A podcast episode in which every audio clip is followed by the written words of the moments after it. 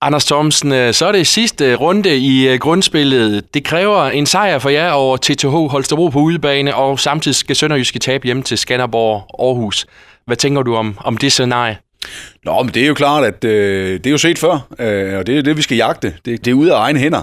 Men vi prøver at fokusere på den kamp, vi skal spille. Vi kan ikke spille kampen Sønderjyske for dem. Så vi må spille vores egen kamp og sørge for, at vores del af kagen ligesom bliver skåret rigtigt.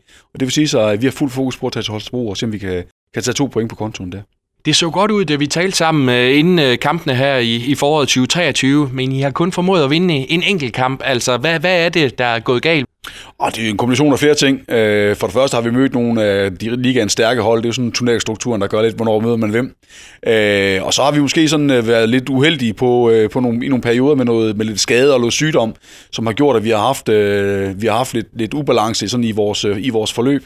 Og så har der været et par kampe, hvor vi egentlig ikke har været på det niveau, jeg synes, vi viste i efteråret. Altså, hvor vi ikke har ramt det niveau, og så har vi ikke taget pointene. Og så har det sat sig en lille smule sådan på vores selvtillid. Det kan vi godt mærke, at det er klart, at man tanker jo selvtid af at vinde kampe, og det har vi ikke gjort lige så meget her i foråret, som vi gjorde i efteråret. Og det bliver selvfølgelig også ligesom en hurdle, vi skal prøve at overkomme.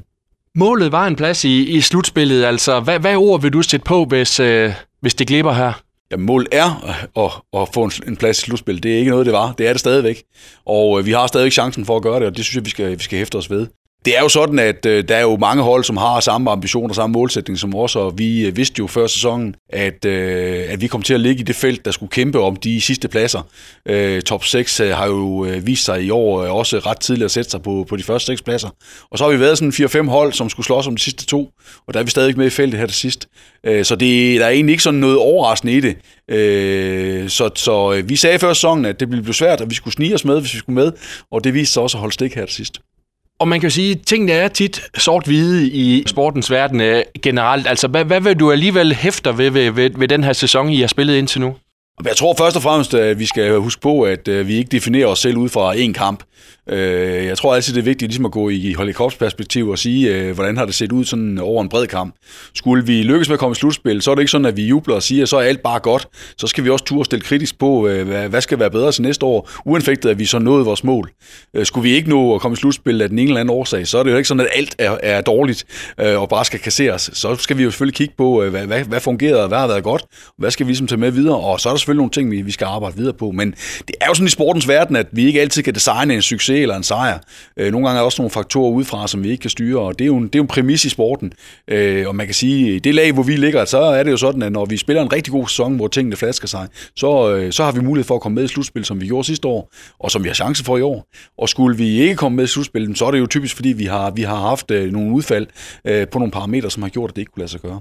Det er en del af præmissen der, hvor vi ligger og er lige nu, og der arbejder vi jo dagligt for ligesom at se, om vi fremadrettet kan være mere stabile og lægge lag på de ting, vi går og arbejder med. Så det tager egentlig meget stille og roligt. I har selv kun indflydelse på kampen i morgen aften i Holstebro. Hvad får der til at tro på, at I kan gå derop og vinde? Jeg synes egentlig, at vi har masse potentiale i truppen, og jeg tror også godt, at vi kan byde Holstebro op til dans på sådan både det fysiske og det spillemæssige. Det er klart, det bliver en kamp med nerve og intensitet, og forhåbentlig kan vi trække det længste strå der.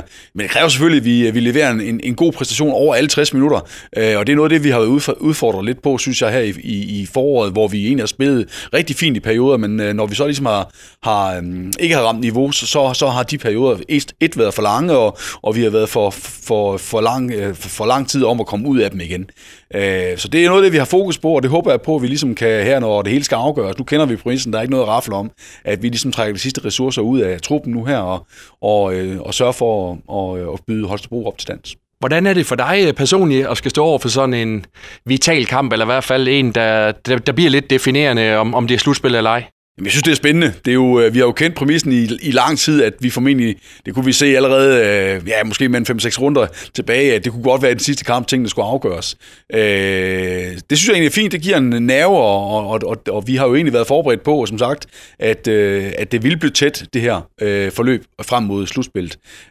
Så det har det egentlig fint med, og jeg tror, det der med, at kampen har lige den ekstra nerve, og at vi selvfølgelig skal skue lidt til, hvad der foregår i Sønderjyske, for det er klart, at det ville være ærgerligt, kan man sige, hvis Sønderjyske taber, at vi så ikke gør vores eget arbejde.